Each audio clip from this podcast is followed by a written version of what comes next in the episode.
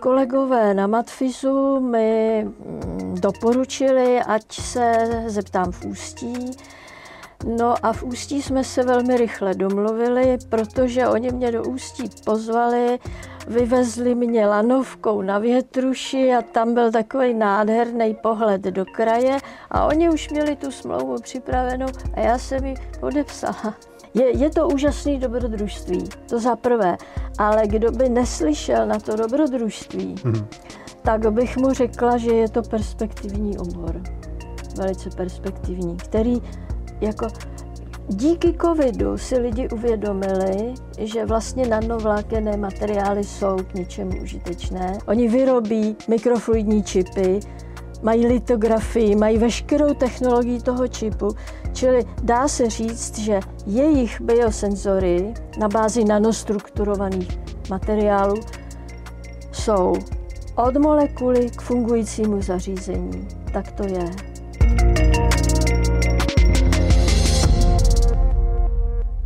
Poslední léta nabývá v Ústeckém kraji na významu obor nanotechnologií. V regionu se vyprofilovalo několik zajímavých firem. Na Univerzitě Jana Evangelisty Purkyně se dokonce v rámci 3 fakult vede úspěšný a zajímavý výzkum. A dokonce dochází také aplikaci tohoto výzkumu. Jednou z nejvýraznějších osobností, která právě část vědeckou a aplikační propojuje, je profesorka Čapková z Přírodovědecké fakulty Univerzity Jana Evangelisty Purkyně. Stála mimo jiné u zrodu laboratoře rentgenové strukturní analýzy materiálů a je průkopnicí metody molekulového modelování pro počítačový design nanomateriálu. Paní profesorko, vítejte v podcastu Nový start. Dobrý den.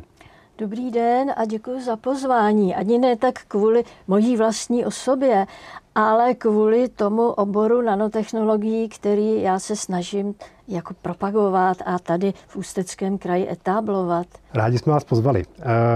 Paní profesorko, já začnu asi nejprve právě tím místem a vámi. Vy nyní bydlíte napůl v Praze, napůl v Ústí nad Labem.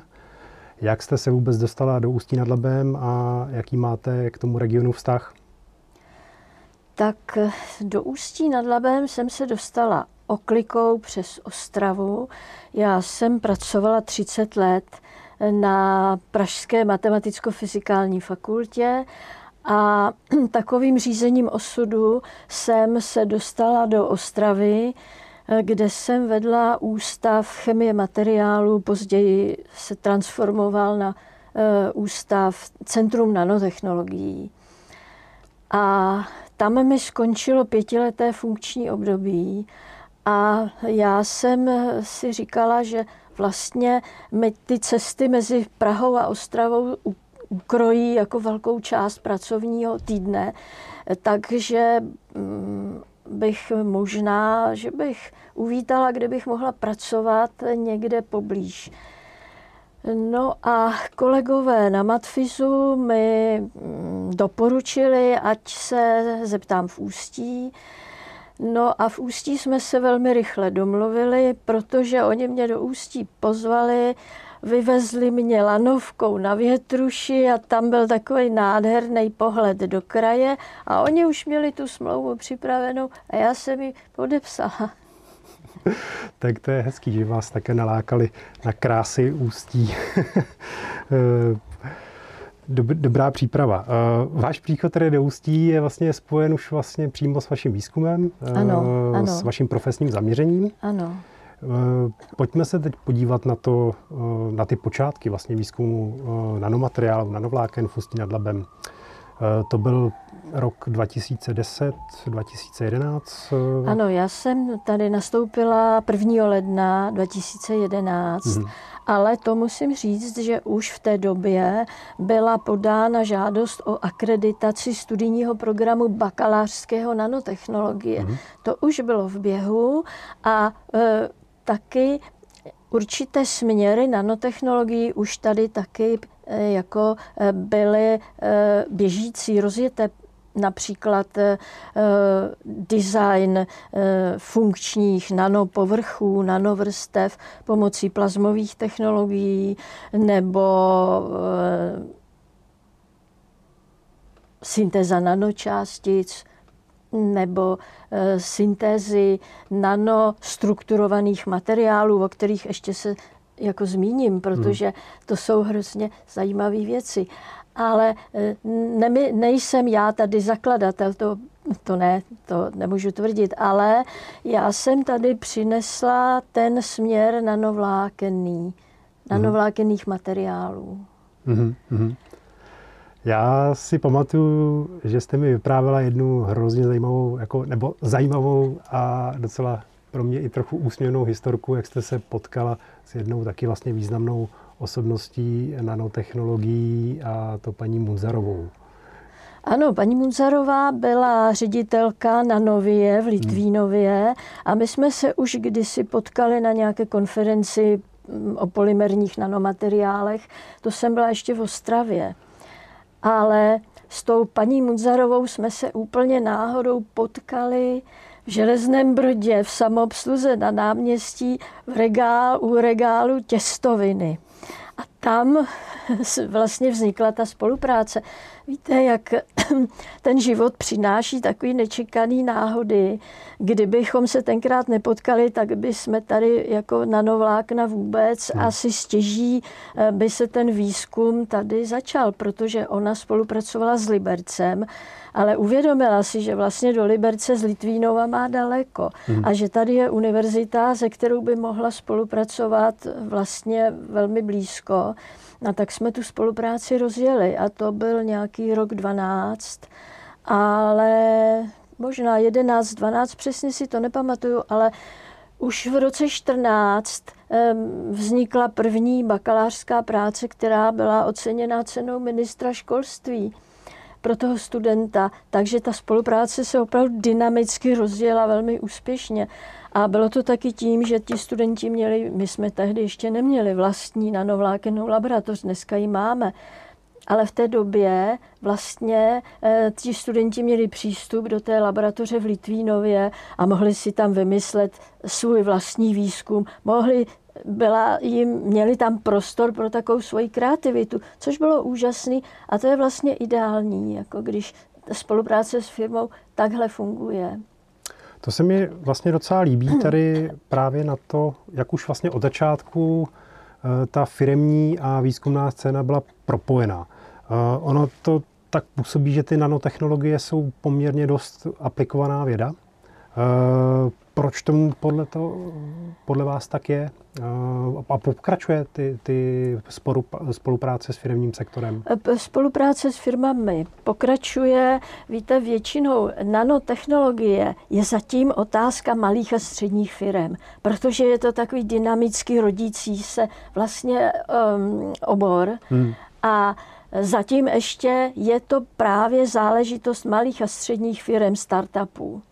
A v těchto firmách, ale tím, jak jsou malí, střední a teď mají spoustu vlastníků, dochází tam taky k různým převratům, nebo jak bych řekla, konfliktním situacím. Ty firmy vznikají, zanikají. To je trochu problém. Spolupráci se Škodovkou Mladé Boleslavy máme prostě, já nevím, 15 let, co existuje fakulta, a to běží a tam není problém, protože je to firma, která se nepoloží, ani se nerozhádají vlastníci a nedojde tam k žádným kotrmelcům, když to tak mám říct. To je tak, čili to je trochu problém tady toho oboru, který vlastně pořád jako se rodí. Není, jo. Já se ještě vrátím k těm firmám. Tady v Ústeckém kraji vykrystalizovalo několik zajímavých firm. Když budu jmenovat, tak třeba Pardam nebo Nanovia, kterou jste zmínila, Nanotex v Litvínově, Triola. Ty nanotechnologie se tady zkoumají taky na 3 fakultách. Jakým způsobem vlastně, proč tomu tak došlo, že tady ta tradice taková je? No, já musím říct, že pokud jde třeba o nanovlákenné technologie, tak tam je tradice v Liberci. Oni tu technologii vlastně, oni ji vymysleli, zapatentovali profesor Jirzák a dovedli ji do takového jaksi stadia průmyslové výroby. Jo? On ten princip elektrospinningu, princip výroby nanovláken z polymerních roztoků, ten byl známý dlouho, 100 let předtím. Ale teprve profesor Jirzák učinil ten inženýrský krok, který umožnil, jak si tu technologii přenést z laboratoře do průmyslové linky. Mhm. A takových příkladů je ve výzkumu spousty. Spousty Nobelových cen bylo uděleno za úžasné materiály a řada z nich na svoje využití čeká, protože tam chybí ten inženýrský krok. A taky ten elektrospinning čekal na ten krok profesora Jirzáka, že ano. A proč myslíte, že se to chytlo jako přímo tady v Ústeckém kraji? Je to nějakou tradicí chemie taky, nebo protože... Já si myslím, že tak přímo k nanovláknům tady byl ten předpoklad, že v Litvínově byla ta výrobní hala. Mhm. Tím pádem se nanovlákna dostaly i na naši univerzitu. Ale tady je tradice chemická. A ona jako syntéza nanomateriálu, to je o chemii. Ale nejenom o chemii. Je to taková zvláštní syntéza fyzikálních a chemických metod. I v těch nanovláknech. Mhm. Pojďme se podívat asi na tu výzkumnou část, přímo na Univerzitu Jana Evangelisty Purkyně. Zmínil jsem to, že se to nanotechnologie vyučují v rámci vlastně 3 fakult. Můžete takhle, říct... studijní program nanotechnologie máme jenom my na přírodovědě. Hmm. A sice bakalářský, magisterský a doktorský. Ale třeba na fakultě strojního inženýrství oni pěstují, říkají tomu, povrchové inženýrství, kde vytvářejí různé nanopovrchy, mm-hmm. funkční nanopovrchy. Na fakultě životního prostředí je katedra technických věd, která syntetizuje nanočástice. Mm-hmm. A u nás na Přírodovědecké fakultě vlastně pěstujeme všechny ty 3 směry.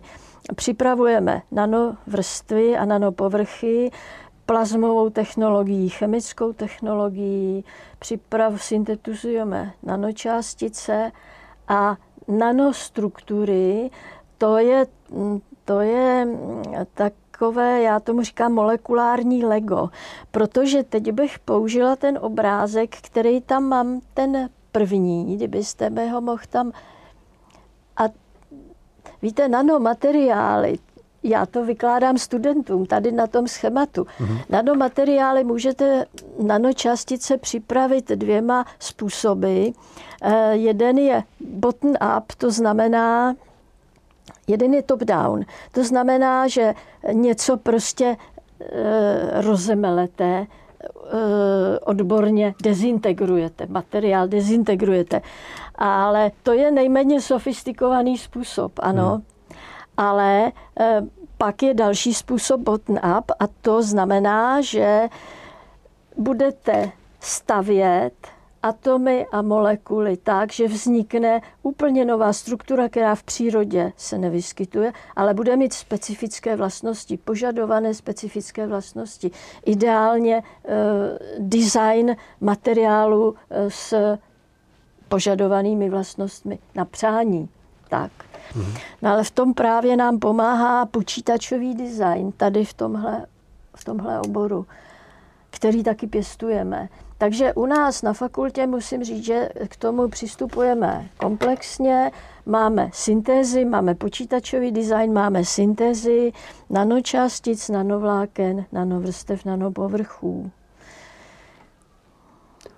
Já jsem vlastně na začátku zmiňovala, že vy jste takovou jako průkopnicí toho počítačového designu tady na Ústecké univerzitě. To taky není úplně přesné. Tady je průkopník kolega Marek Malý, který je dneska jako v tom expert. Já jsem byla průkopnicí v 90. letech, kdy ještě tady v Česku ta metoda nebyla nebo neexistovala a já jsem se ji naučila v Amsterdamu, kde jsem pracovala. A já jsem na MatFyzu založila laboratoř počítačového designu materiálu, pak jsem ji založila v Ostravě, ale přišla jsem a tady už byla založená, tady už byla. A to právě, a to je zase druhá věc, tady byla tradice, nejenom chemie, ale i výpočetních metod. Máme katedru informačních technologií, máme tady ajťáky. A máme celkem velmi zdatnou a bych řekla mezinárodně úspěšnou skupinu lidí, kteří se zabývají počítačovým modelováním nanostruktur, ale i simulací procesů, který vedou k vytváření těch nanostruktur. A takovým průkopníkem jsou dva profesoři, profesor Nesbeda a profesor Lísal. A oni jsou taky matfyzáci. Profesor Nesbeda je matfyzák a profesor Lísal ne, ten je, myslím, absolvent Přírodovědecké fakulty. Ale taky právě tihleti kolegové, oni jako nám velmi pomáhají v těch nanotechnologiích. Velmi pomáhají technologům, musím říct. Vy jste to teď zmínila, že takovou jako vaší trošku konkurenční výhrou je, že tady máte ten počítačový design, že to je jedna z věcí, která vás odlišuje.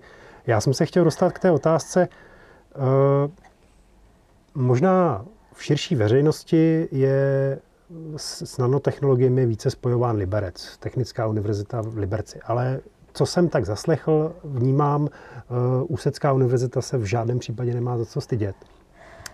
Dokázala byste vyzdvihnout, v čem jste jedineční, jak jako se potýkáte vlastně, nebo potýkáte možná trošku špatné slovo, ale v čem se odlišujete od té Liberecké univerzity a v čem se doplňujete naopak? V Liberci oni jsou vláknaři určitě a oni jsou experti přes ty technologie zvláknění.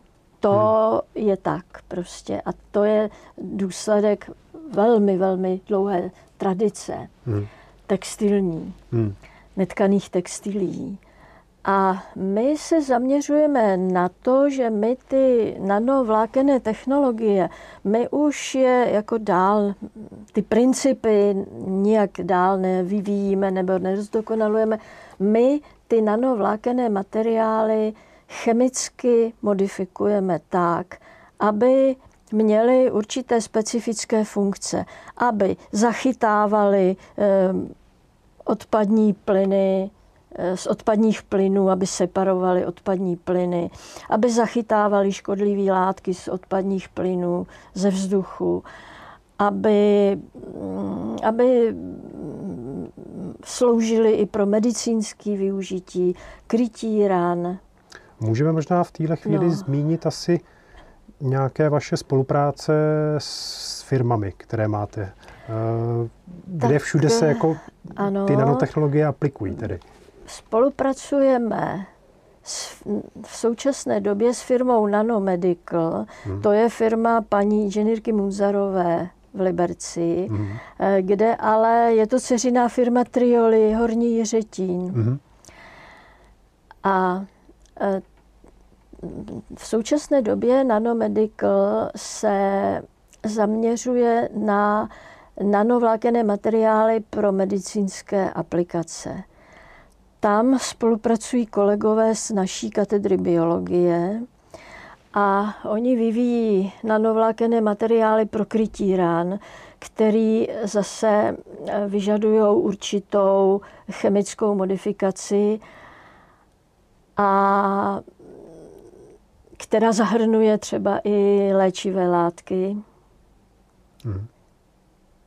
zakomponované do toho materiálu. Pak bych ještě zmínila, že ty nanovlákenné antimikrobiální materiály pro roušky, Máme zapatentované antimikrobiální nanovlákenné materiály pro čističky vzduchu, ale ukazuje se, že kromě toho, že ty naše antimikrobiální nanovlákenné materiály ničí širokou škálu bakteriálních kmenů, tak se tam nelíbí ani virům, ani covidu. Čili oni jako můžou být využitelné jako antivirotika, dá se říct. Co byste zmínila jako vaše největší výzkumné úspěchy? Obecně na univerzitě nebo přímo i vaše? Tak výzkumný úspěch, jak si ho definujeme? Jestli jsou to nějaké ocenění, které pobrali naši studenti, tak to ano, takové máme. Jak jsem už říkala, v roce 2014 jeden náš student nanotechnologií získal cenu ministra a v dalším roce, to byl Antonín Čajka, v dalším roce Jakub Braborec získal cenu ministra, taky to byl student magisterského studia. A pak jsou studenti, kteří nejsou studenti přímo nanotechnologie, ale jsou to studenti fakulty životního prostředí, ale získali ocenění v oblasti nanotechnologií. To jsou studenti profesora Janoše a to je Dan Bůžek, který získal cenu Jean-Marie Léna, což je laureát Nobelovy ceny a zakladatel oboru supramolekulární chemie. A on tu cenu na francouzském vyslanectví osobně předává, takže je to jako velmi prestižní událost. A pak... novičok, myslím, Jiří Hennych. Jo, Jirka Hennych, ano, to je, ale to není student. Jirka Hennych je už vyučující, to je už náš mladý akademik. A ten získal cenu Otto Wichterleho. To je zase prestižní cena, kterou udílí Česká akademie věd za významné objevy. A Jirka Hennych získal tuto cenu právě za syntézu nanočástic. A to bych ráda zmínila. Syntézu nanočástic oxidu ceričitého. A tyto nanočástice mají tu zvláštní schopnost, že rozkládají toxické, nebezpečné toxické látky, které obecně jsou velmi těžko rozložitelné. Nervové plyny, pesticidy, ty se nerozložíte. A tyhle ty nanočástice, ale jako nanočástice oxidu ceričitého může syntetizovat kdekdo, ale syntéza musí dopadnout tak, aby ty částice měly tu schopnost. To je velmi, bych řekla, sofistikovaný proces. Ne každá syntéza vede tady k tomu výsledku. Takže ten Jirka Hennych získal tady tuto cenu. O co my teď usilujeme, ty nanočástice, které tuhle schopnost mají, dostat na ty nanovlákenné materiály a šít z toho ochranné masky pro vojáky nebo pro obsluhující personál, který pracuje s pesticidy například. Jsem si říkal, že byste mohli mít nějaké armádní zakázky k tomu.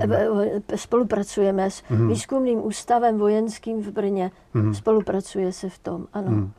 Vlastně, když jsme říkali rok 2010, takže nějakých 10 let, máte vy sama nějaké studenty, o kterých uvažujete jako o pokračovatelích? Mám. Vlastně to víte, že mám. No. A chcete je zmínit? Jo, můžu je zmínit. Tak můj kolega Petr Ryšánek, ten už je, postdoc, ten už obhájil a už je vlastně samostatně pracující akademik. A to je taková budoucnost toho mého týmu. A pak jsou tady dva studenti, Jakub Hoskovec a Michal Sírový. A ti jsou velice šikovní a letos startují doktorské studium, které je 4leté, tak já musím ještě 4 roky tady vydržet, abych je dotáhla. Kdybych se vás zeptal, jakým způsobem byste nalákala nějaké studenty ke studiu nanotechnologie? Co vás osobně jako na tom baví, nebo proč studovat nanotechnologie? Je to úžasný dobrodružství. To já nemám proto jiný. Je to úžasný dobrodružství, to za prvé. Ale kdo by neslyšel na to dobrodružství, tak bych mu řekla, že je to perspektivní obor. Velice perspektivní, který jako... Díky covidu si lidi uvědomili, že vlastně nanovlákenné materiály jsou k něčemu užitečné. A díky covidu si taky teď vznikla řada firem, které jako produkují roušky nanovlákenné, ale covid pomine a těch aplikací a těch využití je tolik a ta škála je tak široká, že na to bychom tady seděli hodně dlouho. Jo. To je od medicíny přes strojírenství, po optoelektroniku, ochranu životního prostředí. To je strašně široká škála aplikací. Takže perspektivní obor. Ještě jsme možná nezmínili jednu věc. Univerzita, nebo vlastně... já teď nevím, jestli vlastně všechny jako... výzkumné týmy, které se zabývají nanotechnologií na UJEPu, na Univerzitě Jana Evangelisty Purkyně.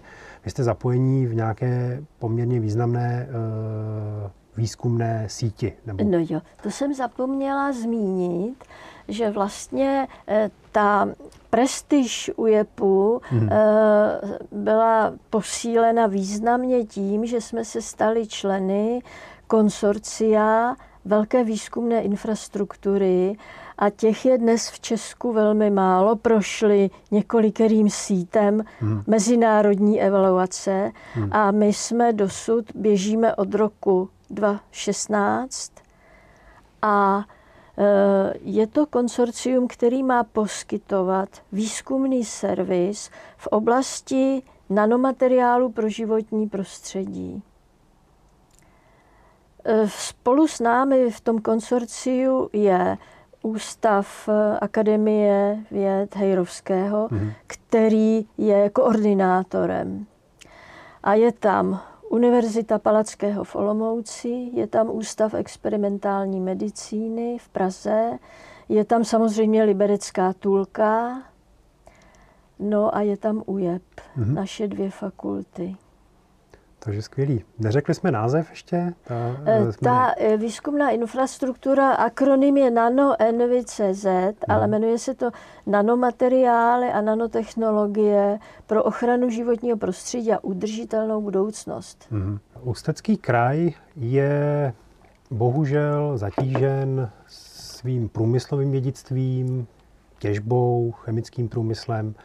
Jsou nanotechnologie obor, který v něčem v tomhletom může Ústeckému kraji napomoci?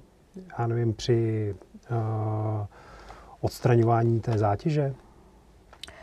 Určitě ano. Tady musím zmínit, že při odstraňování zátěže v Lovosicích spolupracuje Ústecký kraj s Univerzitou Palackého v Olomouci, která je taky s námi v tom konsorciu NanoEnviCZ a oni odstraňují kontaminaci, dekontaminují půdu od chemických zátěží pomocí nanočástic oxidů železa. To je jejich metoda vyvinutá v Olomouci. Ale to je jenom jeden zlomek jako toho, co můžou nanotechnologie, jako, jak můžou být nanotechnologie užitečné. Další věc jsou filtrační média z nanovlákenných materiálů, kde vlastně my teď vyvíjíme membrány pro separaci odpadních plynů. To znamená, aby z odpadních plynů jste separovali CO2, oxidy dusíku, metan a vodík. A aby ideálně ty plyny byly zpětně využitelné. Takže to je teď náš výzkumný cíl, to je naše meta. V některých oblastech už nějaké výsledky máme, to je záchyt CO2 a v dalších jsme na počátku výzkumu, ale půjdeme zatím velmi tvrdě. Mm. Je možný zmínit jako vašeho partnera v této části výzkumu? Ano, máme partnera Heyrovského ústav a dalším partnerem je UniCRE, Unipetrol. Oni se teď přejmenovali Orlen. UniCRE. Jo. Orlen, ten bude jako testovací, oni budou mít testovací zařízení, pyrolýzní jednotku, kde budeme ty materiály testovat. Heyrovského ústav vyrábí nanokatalyzátory, který by měly zefektivnit jakoby ten proces pyrolýzní tak, aby z toho materiálu, který recyklujete, ať už jsou to plasty nebo biomasa, aby se všechny ty produkty toho rozkladu, aby se využily. No a dalším partnerem v tom projektu je firma Vakos, firma Eurosupport. Ty by průmyslově vyráběly ty katalyzátory a firma Vakos, ta má zájem na těch produktech té pyrolýzy. Jo? Čili tam se vlastně mísí dohromady, v tomhle projektu se mísí dohromady několik cílů a několik technologií. Jsou to materiály, jsou to recyklační technologie a využití těch produktů té recyklace. Čili víte, jako vlastně na tom já bych chtěla demonstrovat, že nanotechnologie nebo nanomateriály vlastně jsou využitelné všude. Ani kde si to ani lidé neuvědomují. Já se ještě v této souvislosti zeptám. Ústí je bohužel v některých částech známé tím, že to tam zapáchá. Jsou třeba nanotechnologie nebo nanovlákené materiály schopné odfiltrovat třeba i pachové částice?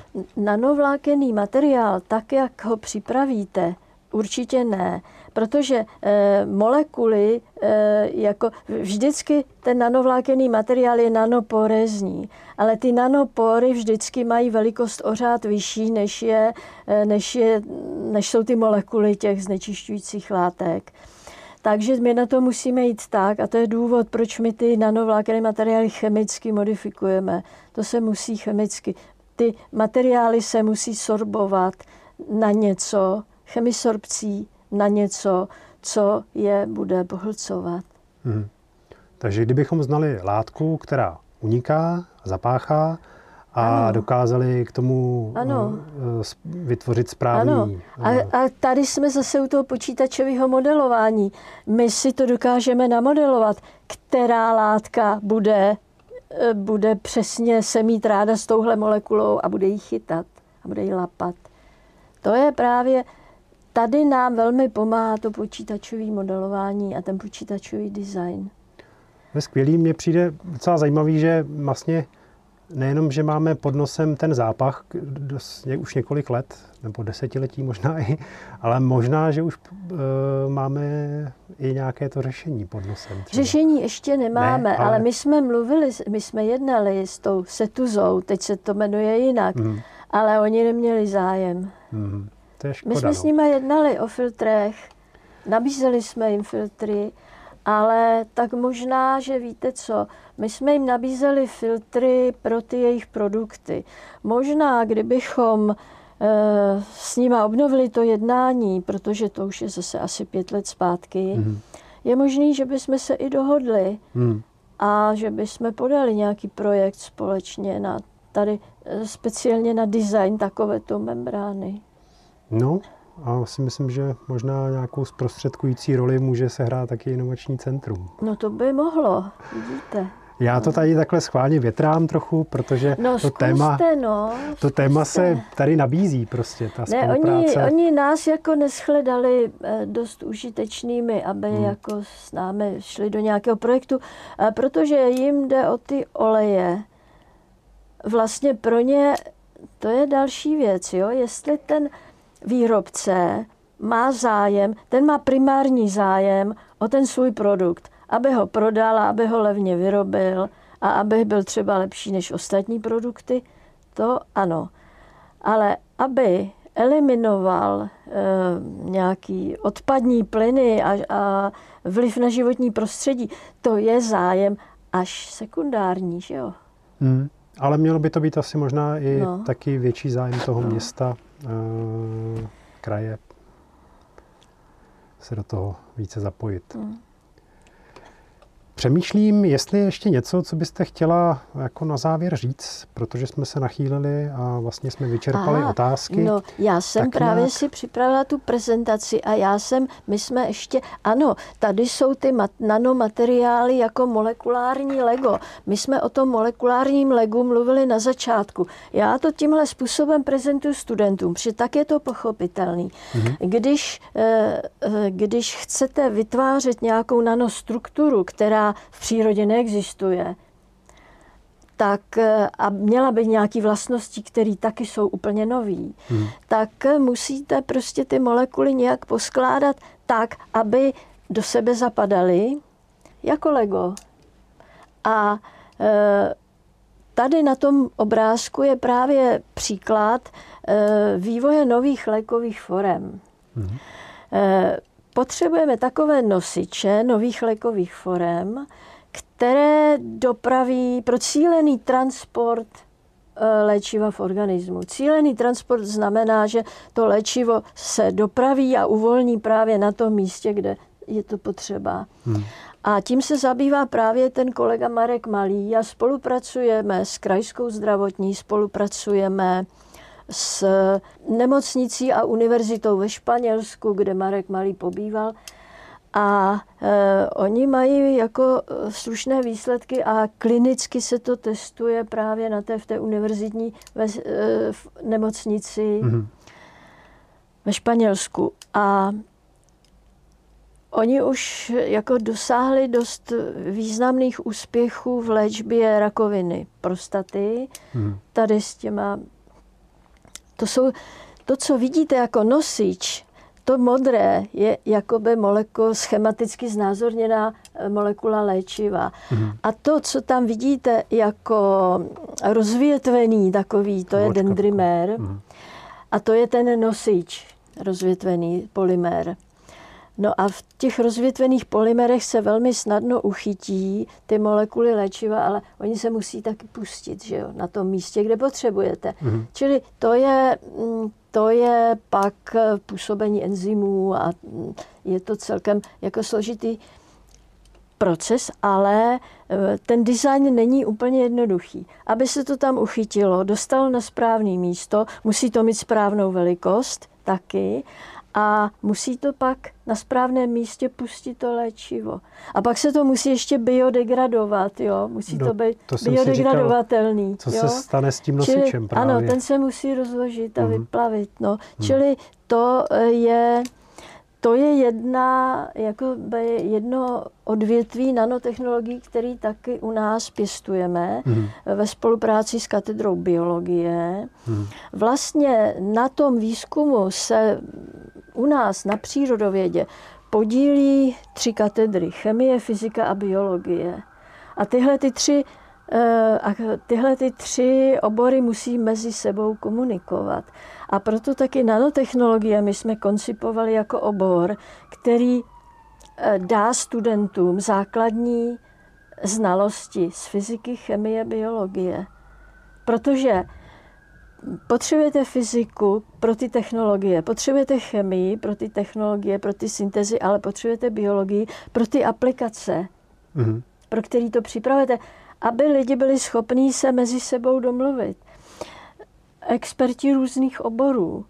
Tak proto jsme to takhle koncipovali. Je to studium mezioborové. Je to mezioborové studium. A tak to musí být. Víte, my se zabýváme i základním i aplikovaným výzkumem. A nemůžete oddělit základní a aplikovaný výzkum. Jinak jste kutil. Když budete dělat jenom základní výzkum, tak dobře. Tak dosáhnete třeba nějakých publikací v prestižních časopisech. To samozřejmě oceňuje ministerstvo školství taky. ale v současné době je velký tlak na to, abychom spolupracovali s firmami a abychom to dokázali transferovat ty technologie do praxe. No a my už jsme se naučili komunikovat vlastně s lidma se aplikační sféry. Protože když jsme třeba řekli ve firmě, co úžasného jsme o té struktuře zjistili, tak oni nám řekli, no ale to ty naše klienty vůbec nezajímá. Ale my jsme to publikovali v prestižním časopise, jo? Čili musíte taky umět s nima komunikovat, abyste jim to dokázal vysvětlit, že bez toho základního výzkumu vlastně vy nepochopíte souvislosti mezi technologií a vlastnostma. A to je potřeba. Nejde to oddělit a já nemám ráda, ani když se to odděluje. Co myslíte, asi závěrečnou otázku, co myslíte, že by prospělo popularizaci nanotechnologií obecně, nebo v Ústeckém kraji, u lidí, u studentů budoucích? Co by prospělo popularizaci? Tak my se snažíme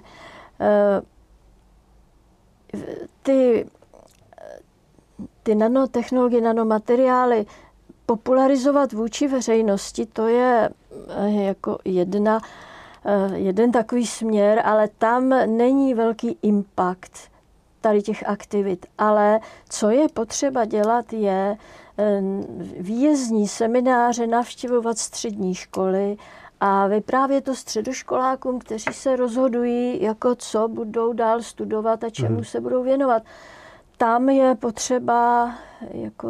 potřeba tyhle ty aktivity, těm se věnovat a nepolevit. A protože víte, tady do toho ústeckého regionu je veletrh vzdělávání v Žatci. Do ústeckého regionu jezdí všechny vysoké školy z celé České republiky a my si říkáme, ale proč by jako studenti tady z toho regionu měli studovat přírodovědné obory jinde, když tady můžou mít kvalitní vzdělání doma.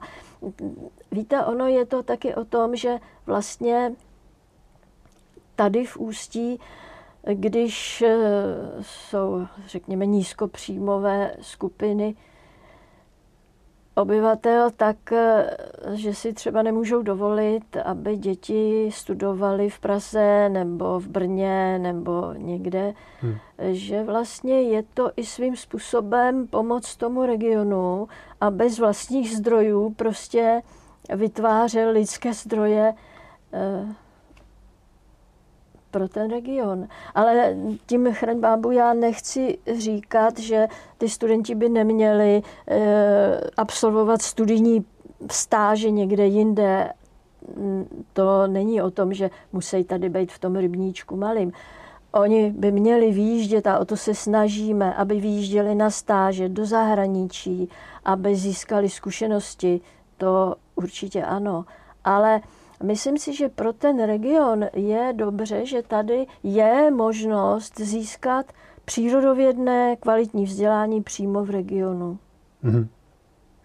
Ale já jsem zapomněla jednu důležitou věc. Já jsem vyjmenovala všechny ty typy nanomateriálů, nanočástic, jejich aplikace a já jsem zapomněla na vývoj nanopovrchů pro senzory. Tím se zabývají kolegové z katedry biologie a oni mají v tom úžasné úspěchy. Oni vyvinuli senzory, které detekují nádorové buňky z tělových tekutin, z krve a vyvíjejí i senzory pro specifické proteiny, které způsobují onemocnění jako Alzheimerova choroba a spolupracují s Krajskou zdravotní, kde se ty jejich senzory testují. A je to právě na principu nanostruktur, taky těch, jak jsem je ukazovala. Tak to je kolega Honza Malý. Musím tady zmínit Honzu Malého, který je vlastně velkou oporou nanotechnologií v senzorice a to tam prosím musíte dát, protože on je opravdu jeden z budoucích pilířů toho oboru tady. Jo. A kolegyně Kolská, Zdenička Kolská, která se zabývá polymerními nanopovrchy, taky pro medicínské využití i sorpce plynů. My ty sorpce plynů vlastně plánujeme na různých typech nanomateriálu. Jednak jsou to ty nanovlákenné materiály a pak jsou to polymerní nanopovrchy. A tomu se věnuje kolegyně Kolská.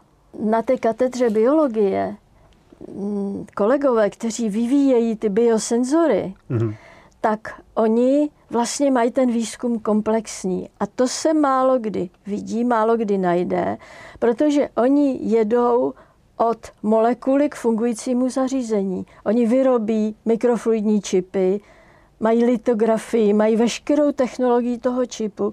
Čili dá se říct, že jejich biosenzory na bázi nanostrukturovaných materiálů jsou od molekuly k fungujícímu zařízení. Tak to je. To je hezký. To tam musíte dát. To tam dáme. No. Mockrát děkuji za to, že jste přijela pozvání do dnešního rozhovoru. Díky moc. Děkuji za pozvání. Tak a s vámi se budu těšit někdy příště u dalšího dílu podcastu Nový start. Naschledanou. Naschledanou. Naschledanou.